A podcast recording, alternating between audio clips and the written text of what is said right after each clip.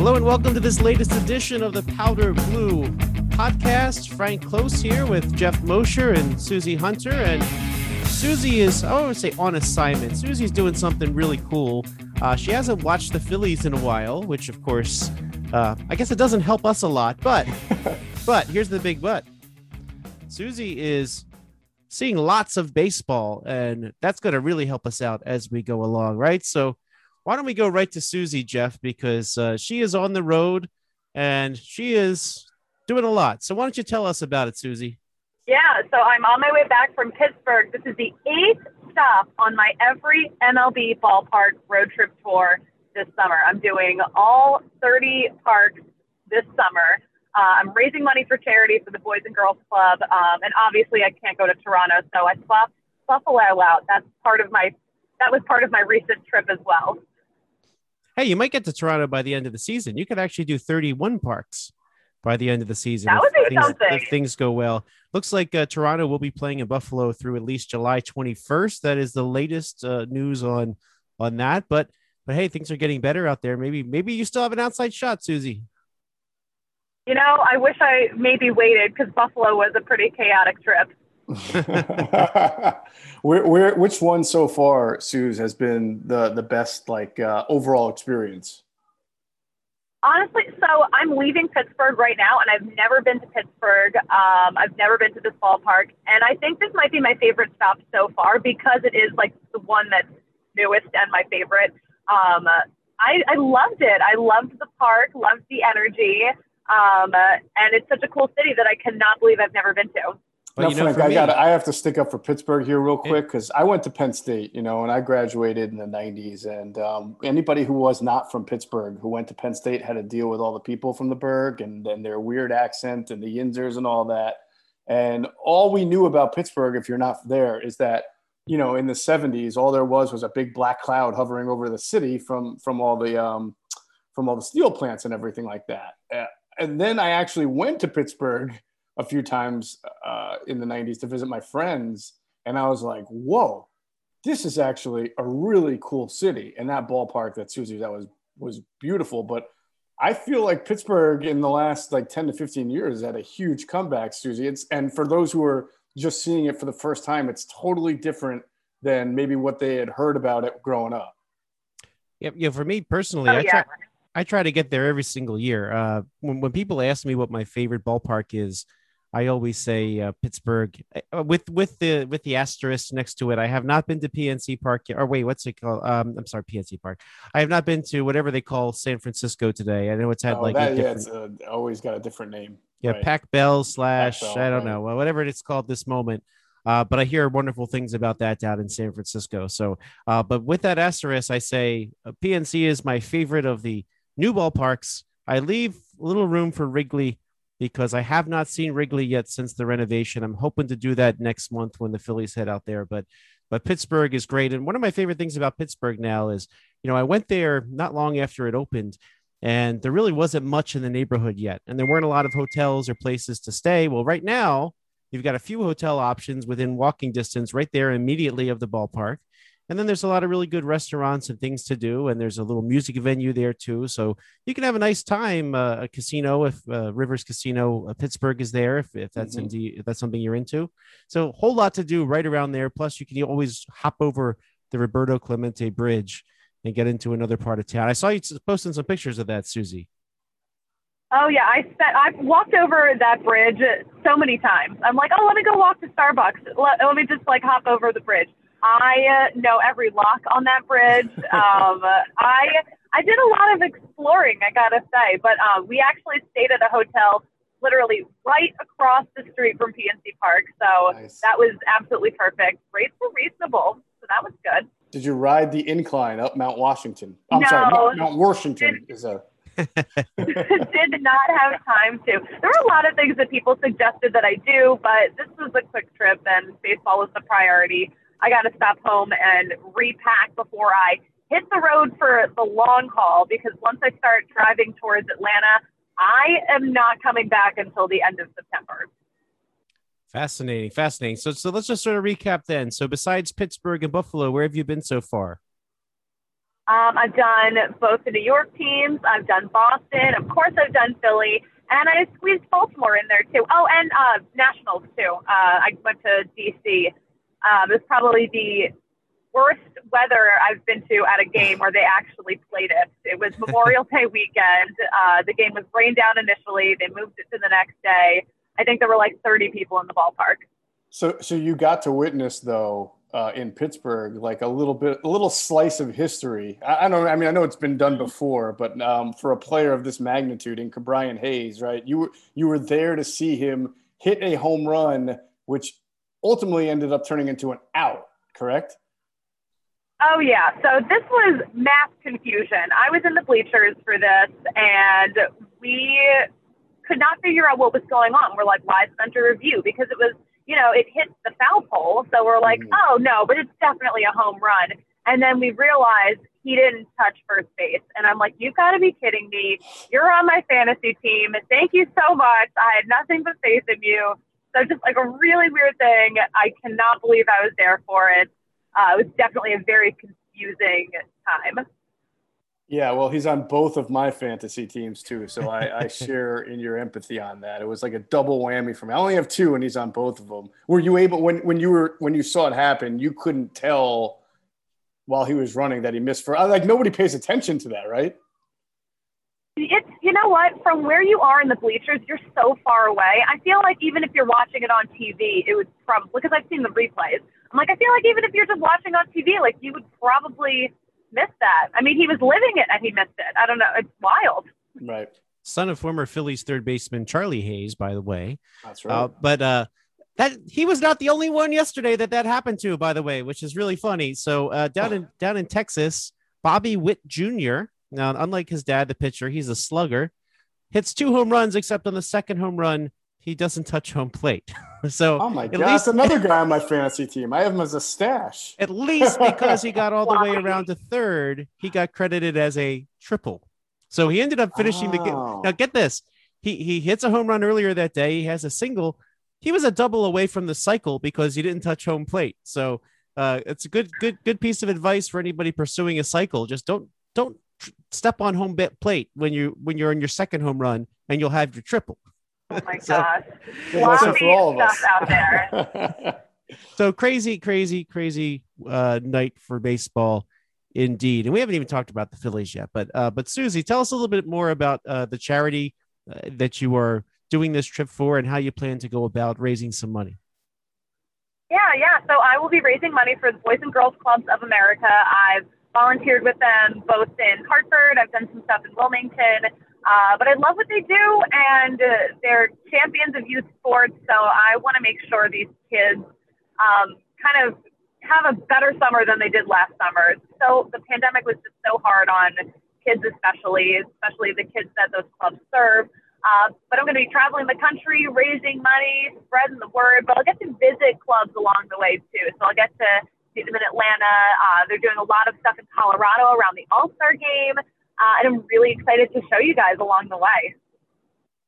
Well, we'll be checking in with you throughout your trip. Uh, listen, drive safely, be safe.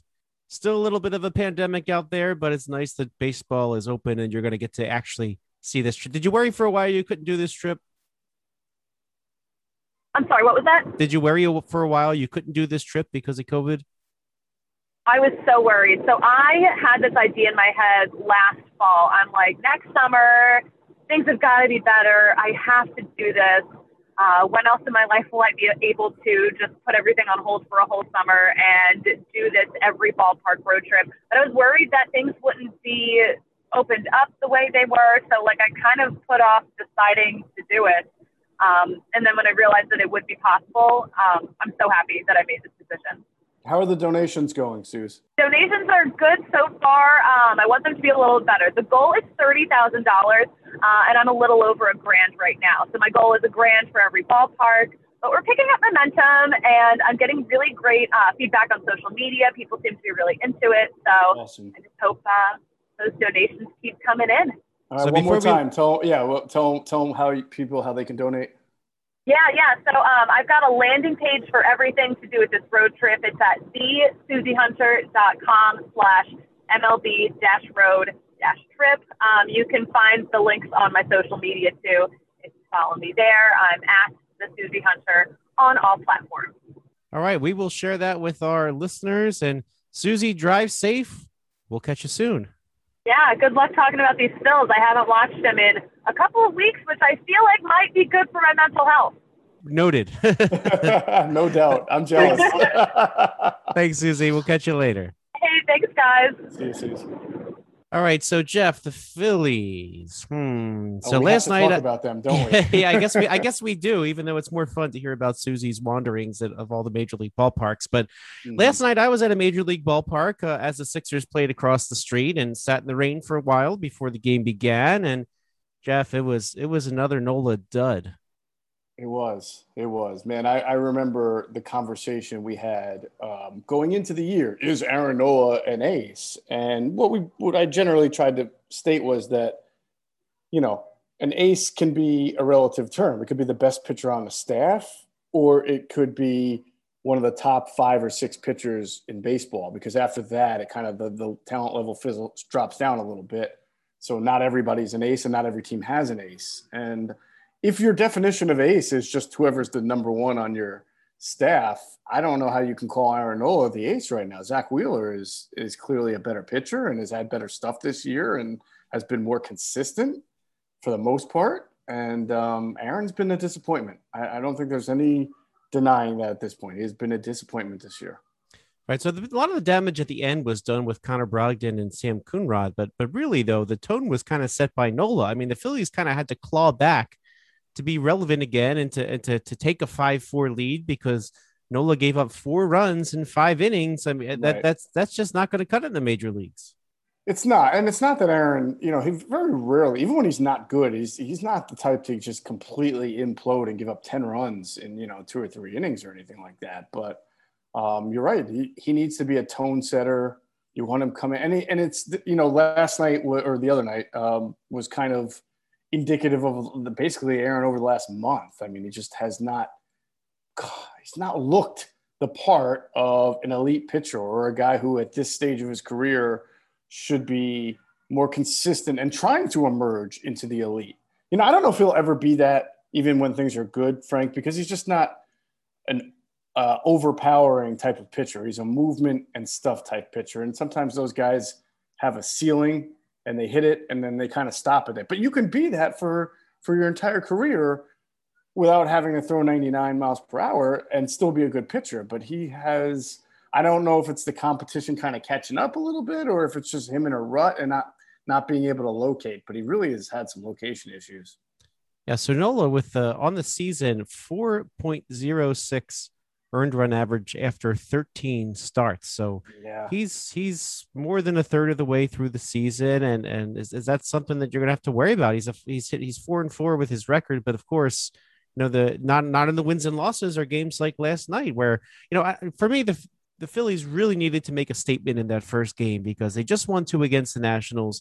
You know, they go from four games below 500 to two below 500. So then you start mm-hmm. thinking, oh, well, okay, well, maybe we can kind of dig out of this. You know, they have a day off, and then they're facing Drew Smyly and his six ERA, and his ERA managed to go down last night as the Phillies just could. uh, Now, now the Phillies did get a few runs off of him, and, and they continued to get a couple more off of uh, Shane Greene's return to Major League Baseball, but uh, it, it's it overall just uh, just disappointing.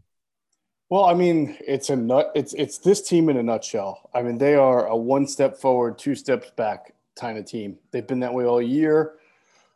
You know, they go and have a nice series in Washington against the Nationals with all that bad weather, as Susie was referring to. But they take two of three, then you come back and you you know you have a day off, and then you just you got Nola on the hill, and you think you can start to make your move here with the Braves and the Yankees who've been struggling coming up. The Braves have not been very good and Aaron doesn't give it to you. And then, of course, the defense, Frank. Like, look, there are things that you go into every year thinking are going to be good or bad, and then you get surprised. Like last year, we probably knew the bullpen wasn't going to be good, but I don't think we could have predicted that it would be epically, biblically as bad as it was. Right? I could have never predicted going into this year that this defense was going to be awful, and it's not even one or two people. It it feels like it's pervasive throughout the whole team, whether it's a pitcher, outfielders not catching balls, infielders not getting the plays. I, I can understand Joe Girardi's frustration here. It, it feels like it's not fixable because it's a different person every night. Yeah, last night Sam Coonrod throws the ball into center field, which arguably led to a couple runs, and then Odubel Herrera misplays a ball in center, trickles right by him. I'm mm-hmm. describing more of this because I assume a lot of people were watching the Sixers last night, but um, I had my phone on in the press box watching from uh, from afar, and Rob Maaddi in front of me was watching on his bigger screen, so I got. While he was writing a football story, so he was writing a football story, watching a baseball game, and no, watching an NBA playoff game and covering a baseball game. That was yeah, he's a jack of all trades, but uh, but but but yeah, that's it's the same story here. That that, that the defense different night. Rhys Hoskins sort of boots a ball. Uh, by the way, I will add, Jean Segura sort of emerged from that little rut he was in for a little while. While if you remember, Joe Girardi kind of snapped at him basically, not not because he was a pervasive problem, just because like, oh come on, man, you need to be the guy that, that catches the ball in this in this in this in, in this uh, infield, right? And uh, he turned a really nice double play last night. That was pretty impressive. So, mm-hmm. so at least you have at least at least you have Jean Segura. But but beyond that, I, I really don't feel that great about uh, about the uh, the defense otherwise. But uh, so is this a bullpen issue? So so it seemed to me last night people were upset about the bullpen. You know, Brogdon comes in, gives up three runs. Two of them, only two of them are earned, and then Coonrod comes in, gives up two runs. They're not earned because it was his error. Right. so, um, but so so would you call it a bullpen issue or, um, or well, for I me, mean, is it an Aaron Nola issue? If Aaron Nola gives you seven, I mean, even if he gives up four runs, that's the difference. Yeah, I, that, that's a fair point. I mean, obviously, um, Coonrod comes in and gives up the um, the home run to Austin Riley, which was like no doubt about it. Bang, you know, you'd like him for him to be able to. I know Austin Riley's been been been hot lately, but that that's off of, Brogdon. Yeah, Brogdon I'm sorry, what did I say? Brogdon. Yeah, Brogdon. Yeah. Uh, Brogdon gives up the home run to Austin Riley, but I, and then you have the error, and then you have. I didn't think they hit other than Riley's hit. I don't think the ball was, you know, jacked off off these guys last night. It seemed like a, an error and a couple of singles, and all of a sudden the floodgates open. So, but look, like if Aaron if Aaron Nola had given you seven shutout and those guys came in and did the exact same thing, then it's still a tie game, right? How many? Because the the Braves got Braves got five. The Phillies five. They yeah. went into that inning up a run and then emerged four four down. so it was uh, that that was the thing that just sort of it was like the balloon just went pop just yeah. like that. Then they were also I thought sporadic offensively. I mean, you get a nice safety squeeze. I mean, look, you get a home run from Harper um, some some good hits, but like I don't understand how this team is so sporadic offensively. You know, one night they're they're they, they're, they're scoring 17 runs against the Reds, then they're losing two to one the Nationals, then they're winning 12-6 against the Nationals, then they score some early runs against the Braves, and then they get shut down. Like I I have there is no consistency with what to expect from the Phillies offensively night in night out. Maybe that's the case for every team this year or most teams because of the the pitching and the way it's you know we can talk about whether these pitchers are using substances or not or I, I don't care the point is um it's like I don't know what they hang their head on the Phillies as, as offensively or even from their pitching staff other than Zack Wheeler who's been fantastic so one thing that was the case last night Phillies leave 10 runners on base. Yep. I mean, so that they had opportunities to kind of put the game away. And then instead, they let the Braves hang around. And then, as you see here, then then the inning kind of collapsed. So, and how many so, strikeouts last night? The Phillies struck out. Let's see here. I'm just going to quickly run through. I feel like they're, uh, Hoskins they're twice, Realmuto once. Uh, only four. Only only four times. Yeah, four. that's probably a good day for them. that is strikeouts.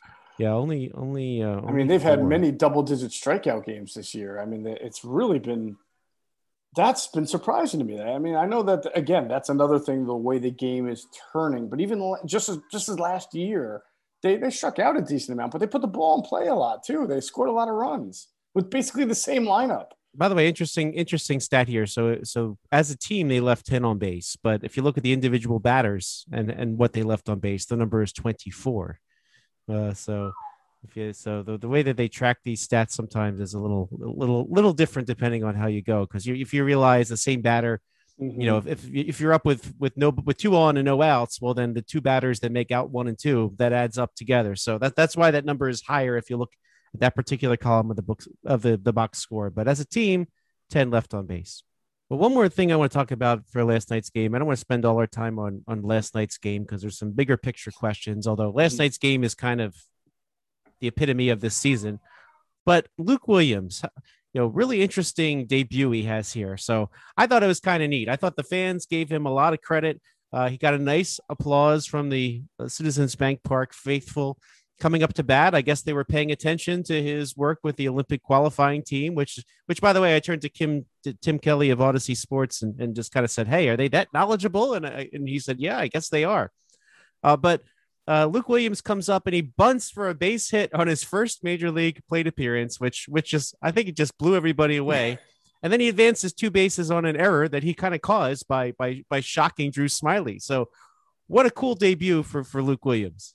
It was a cool debut, and uh, the fact that he bunted for a base hit really made it that much more special. Um, I it, look when Phillies guys come up, they seem to you know whether it's Nick Maton or Alec Bohm last year or even you know some of the pitch. You know, I think Howard Spencer Howard when he first came up had a decent outing, not not so much, but they seem to do pretty well right off the start. But uh, you know, it's when things go on. So hopefully that's not the highest point of his career.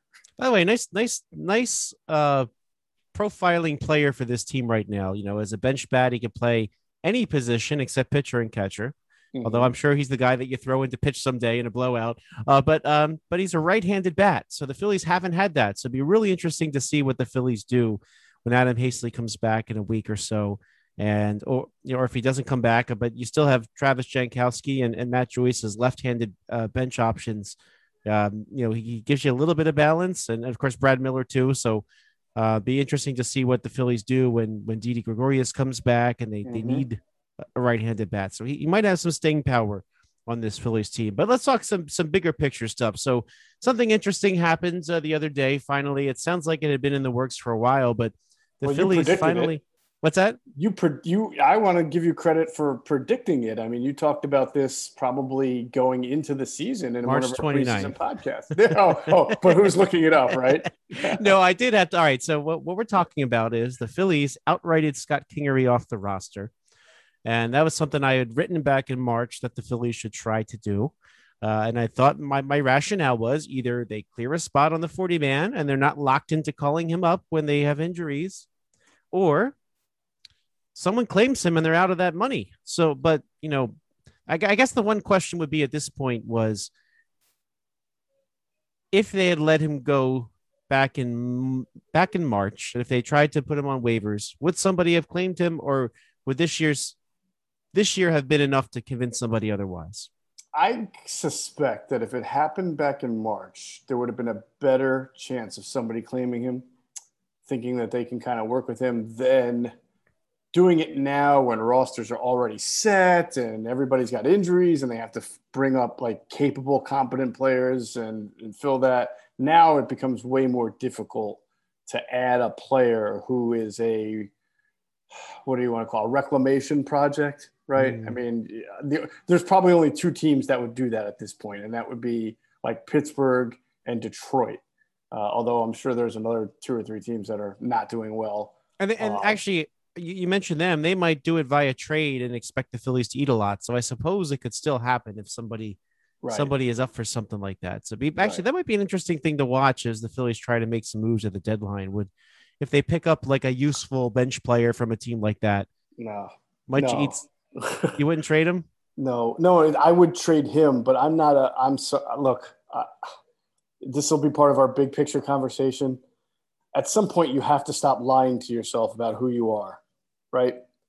This team being 500 and maybe or, or competing for the NL East does not make this team a good team or a championship caliber team. And I think we're getting closer to having the discussion about blowing this thing up than we are about adding to it, which they've done year after year after year now with the same results. I just, I think you have to have that serious conversation about how you've built your team, the flaws in it. You know, we've, we've talked about this when when 80% of your most productive players are free agents. That's why you're a, a, hovering around 500 team, under 500, but you're up against the luxury tax because you are overpaying for talent at way too much position. Now, I'm not saying the talent's bad. I'm just saying you're paying above market value for too many players.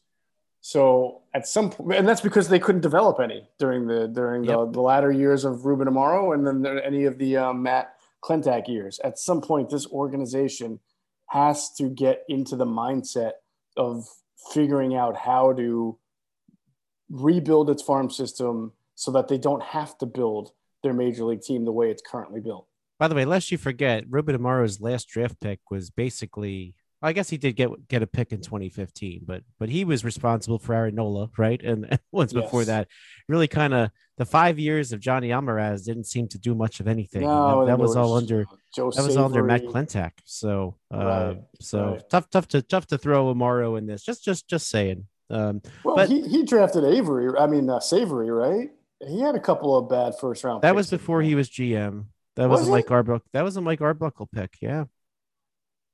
So, okay. so, but, but, All but right. Arbuckle did a hell of a job. yeah, know, I was going to so. say, I'm not, I'm not going to be the guy that throws Mike Arbuckle. No, no, Arbuckle was responsible for all, all that, that great yeah. talent the Phillies had in their, in their championship run. But, but, but here's, here's my thing. So the, I, I totally get what you're saying with, with, with thinking of blowing it up. But two things. First is one, I guess you got to see them all healthy, right? So um, this is something I've been saying a lot on the air is that, that when Gregorius, Realmuto, uh, Harper and Segura all are in the lineup, that the results are much better than otherwise, right? So you talk about they're they're your big money talent. The four players make up 37% of the Phillies' salary. Mm-hmm. So you need them all there and you need them all playing. In fact, I, I would argue that even the three games since Bryce Harper has been back, the whole lineup looks incredibly different than if you had Brad Miller thrown out in, in the outfield. And, and the defense is way better, right? Because Brad Miller isn't an outfielder and and Matt Joyce, quite frankly, has failed in his role as the fourth outfielder and and wasn't providing them anything. So you have to throw Brad Miller out there. So uh, so I think you need to see them get healthy and see where they're at at the end of next month before before the trade deadline because I I suspect they're not going to be bad enough to totally blow it up, right? I, you know, they're, they're almost going to be in the spot where you don't want to be if that's where you're going to be like stuck, right? There's there's a lot of teams that'll be stuck a little in and around or just over 500, which means you can't totally uh, you know rebuild or you can't you and really you can. I mean, when you consider that you have Zack Wheeler, Aaron Nola, Bryce Harper, JT Realmuto in their prime, like you got to try to win, right?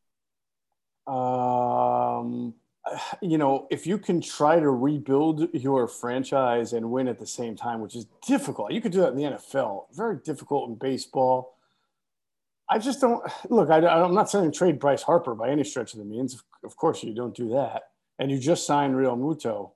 But guys like Segura, guys like Hoskins, guys like Nola, perhaps depending on what you might be able to get from. I do think that you know you're making a good point as far as let's see when they're healthy. I just can't guarantee that they're going to be healthy. And if this team is just a 500 team which right now they're not even but even if they're only one or two games above by the deadline i think you're going to have some really difficult decisions to make.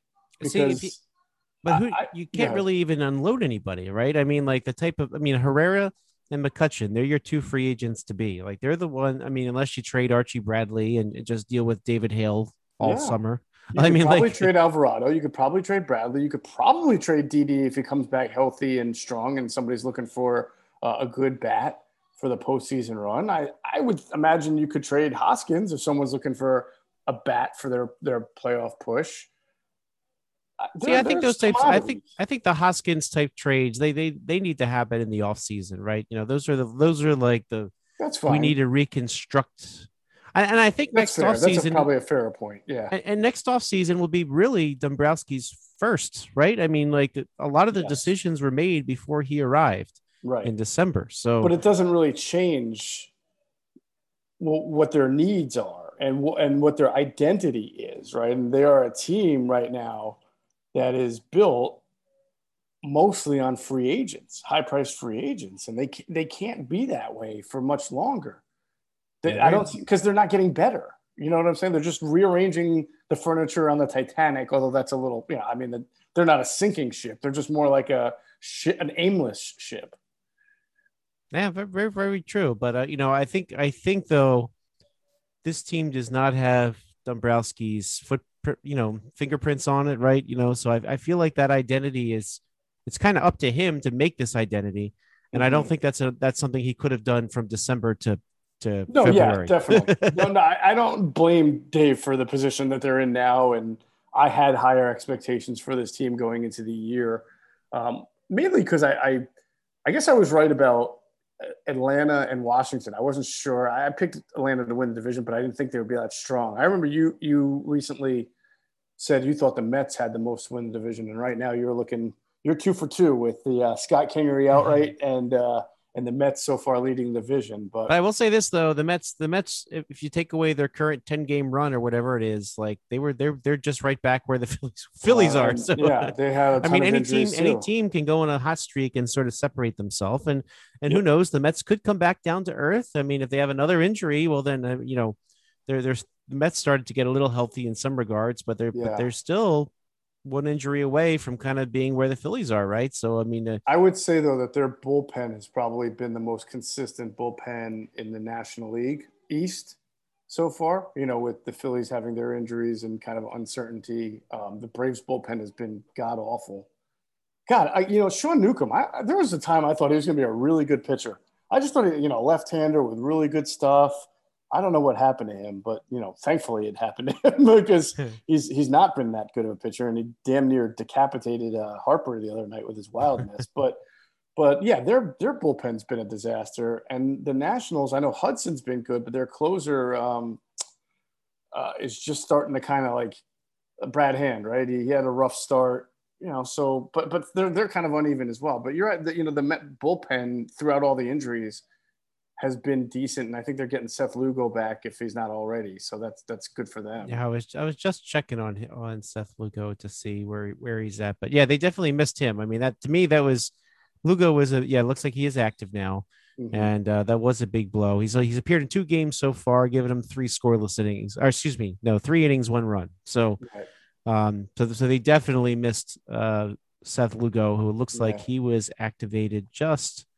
um just just last okay on the 31st all right so they're kind of easing him in so i think they're trying to pick his spots coming back like like the phillies have been trying to pick archie bradley spots after his injury so mm-hmm. um, that's why archie bradley pitched in the fifth inning yesterday or sixth inning excuse me not not not not later in the game so but uh right. but, but yeah you, seth lugo is probably gonna only go up uh, from there so um so yeah so that's a, that's a good point we'll, we'll see what happens uh, with with the injuries there the you know, the fact that the Mets still don't have Betances, they don't have uh, Carlos Carrasco, Noah Syndergaard, of course, and mm-hmm. um, those are those are three big pieces to, to be without. Um, Jeff McNeil still on the IL, JD yeah. Davis on the IL, uh, Walker pitching like on the IL is not something I saw going into this year either. You know what? I he was somebody I thought the Phillies should have would have gone for. I, you know, I, I was I was always a uh, Taijuan Walker fan.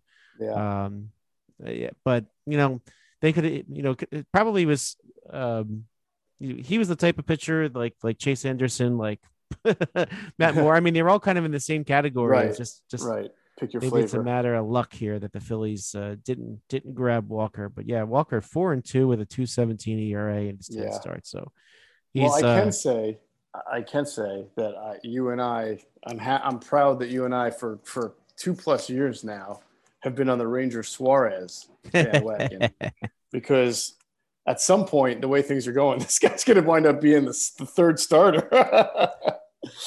yeah, you know, it, it's it's it would be tough to lose him in the bullpen. I mean, he's he's come up big and inherited some really big situations. And I, mm-hmm. I, just remember what was that game? Uh, I remember watching it while I was in. Who did they play before the Rays? Because I was oh the Marlins. Marlins. He yeah. comes in with the bases loaded and and like no outs like just just just what you want to walk into. But the way he just his poise, he just kind of walked in there and was like, "All right, let's see here. What am I going to do to get these outs?" Just totally calm and collected. He gets them out of the trouble. But uh, right. if he like ends up starting, you know, I mean, is is uh, Spencer Howard going to give you enough? Now we have two starts in a row. Vince Velasquez to show that he is not rejuvenated and and uh, um, all of a sudden figuring things you know, I mean, I know I was I was very skeptical still, even after a few starts, but uh, you know, the only thing that seemed to be different different was that Velasquez said, "Okay, well, I'm a pitcher now, not a thrower," which is something a lot of people said for so long: be be a pitcher, not a thrower. But right, I don't know. Sometimes it's hard to re- revert to. It's not that hard to revert to your old self. Right, but don't you think even in that that the bigger issue is not Vince Velasquez, who we already know what the book on is, but it's the fact that Spencer Howard is, you know, his mm. velocity isn't there. I mean, his his command is okay, is not not really. I mean, he has certainly not been the guy that he was built to be a year, year and a half ago, and and he's hey, had he opportunities. Seems, he seems to be the make a reliever in the making. I say that because it's always it's always he gets to the third, fourth inning and he hits a wall. I mean, yeah. he just he just can't he just can't go deep. I mean, in which case they're going to have to make a really important decision somewhere along the way. I mean, and and, and I say it's a really important decision because there's no doubt that that uh, he can be electric, mm-hmm. and if mm-hmm. he's allowed to come in for one inning and be electric, and he's able to, and he's and here's the thing, he has to also show that he has the stamina to do that on one night and then also the next night, right, without necessarily having a day off in between. But that's something you're going to have to eventually see if he can do. Well, as someone who has been a Neris doubter for most of his career, uh, I am rooting so, so, so much for Hector to continue on his torrid pace this year, and I give him a lot of credit for doing it. But I do think going back to my initial um, discussion about looking at the bigger picture, now that's a perfect trade candidate at the mm. deadline if you don't believe that you are competitive to win anything this year. Because everybody wants back end relief and closers, and uh, everybody's willing to trade for guys who have a modicum of success at that position. Look at the guy that Braves got from from the Giants a couple of years ago. He's he's stink. He's not that good. He, uh, Will Smith. He was good that year with the Giants, and they traded for him, and then he got a big contract, but it's not that good. So mm. um, I would be happy to take some some uh, capital, right?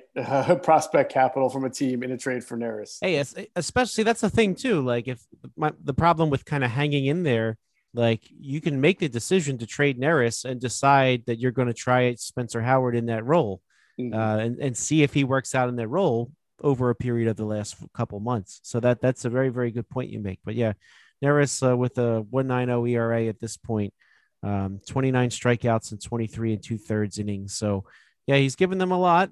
Um, he hasn't been perfect, but but no closer is. Right. Uh, so that'll be uh, that'll be that's that's a very good point you make. And definitely something to watch as the season goes on. And remember, the Phillies actually uh, did not pick up his option at first, and then went back to the arbitration board and, and re-signed him for less. Right. So, right. Uh, which was which was an interesting thing that they did. I, you know, he very well could have been off this team. So, uh, mm-hmm. depending on how they played that. So. No, but I give I give Hector a ton of credit, Frank. I mean, as, as much of a critic as I've been, as I have been, and and I'm, I'm not 100 percent convinced. I'm not on the other side now. Like, oh yeah, this guy's a, a future closer, no doubt. I am. Look, he added the slider. I think there's no question that when all you really throw is a split finger fastball, then it helps to add a different pitch to give uh, batters a different viewpoint. It's helped him. He hasn't been perfect, but for a closer to have this deep into the season, 25 appearances, 1.9 ERA, one 101 whip. That's that's to me is fantastic. I mean, he has been nothing short of of terrific. I think on on this team, and I have to give him all the credit in the world for doing that because I didn't believe that he could do it. Well, one last thing before we we close for today. So we're talking about the long term uh, outlook of the Phillies. And up the middle, the Phillies might have somebody ready to take over either shortstop or second base next year. in Bryson Stott, uh, last night he made his debut at Double A Reading, two home runs uh, in his first game at Double A. He was pretty decent at, at, at High A Jersey Shore, formerly known as Lakewood, uh, but um, two home runs the first game. And it seems like you know the Phillies were were kind of using him at short and second. Lately, he's been playing more shortstop. That bears watching too uh, because both Gregorius and Jean Segura are signed for next year, but mm-hmm. they could be trade pieces for somebody this offseason if the Phillies are ready to give Bryson Stott a starting job. So he's somebody who could move up the, the, the organization quickly, like Alec Bohm did in 2019. So he's already at his second level, and it's only June 9th. Uh, you could see him in AAA before this is done. And again, depending where they're at in September, maybe he could be even a September call up. But lots we, to watch. Could we possibly see a, a Maton Stott infield tandem uh, with Bohm and Bohm at a, a third there? And, I don't think I don't two? think Maton's a starter. That's that's that's that's me. I yeah, you know I think he is what I thought he would be, which is a nice utility player mm-hmm. uh, in the major leagues. That was my that was my impression before he came up, and he had that nice hot stretch. But like a lot of major league players, they figure out how to pitch to you, That's and true. you got to learn to make the adjustments. So we'll see how he does with that down at AAA. Uh, but he's certainly not he's certainly not lost in the way that Scott Kingery got lost, and and Maton. I think they wouldn't hesitate to call him back up if they needed to uh, throughout this year. But yeah, uh, the, those are the types of players you could see in this Phillies infield going on. But um, but again, big picture questions, which which might which might uh, be better figured out as we know the, how the Phillies do in July and August. All right, so Phillies have uh, two more against the Braves. Tucker Davidson, a rookie, pitches on Wednesday night. Hopefully, the Phillies take advantage of his inexperience so that by Thursday, when Zack Wheeler and Ian Anderson match up, it's a good pitching matchup uh, the Phillies can hang, right? So you you you know this this if you if you couldn't take the Aaron Nola versus Drew Smyly game, they need to take this game. No doubt about it. And Ian's been hittable this year. I mean, he's had some good starts. He's had some okay starts. The whole Braves, you know, Max Fried has had some good starts, had some some pretty bad uh, starts. So you got to start to make your move at some point if you're if you're going to be real here. Phillies need game two. All right. Well, we'll be back talking baseball the rest of the season for Susie Hunter on the road. I'm Frank Klose along with Jeff Mosher, and this has been the Powder Blue Podcast. We will catch you next time.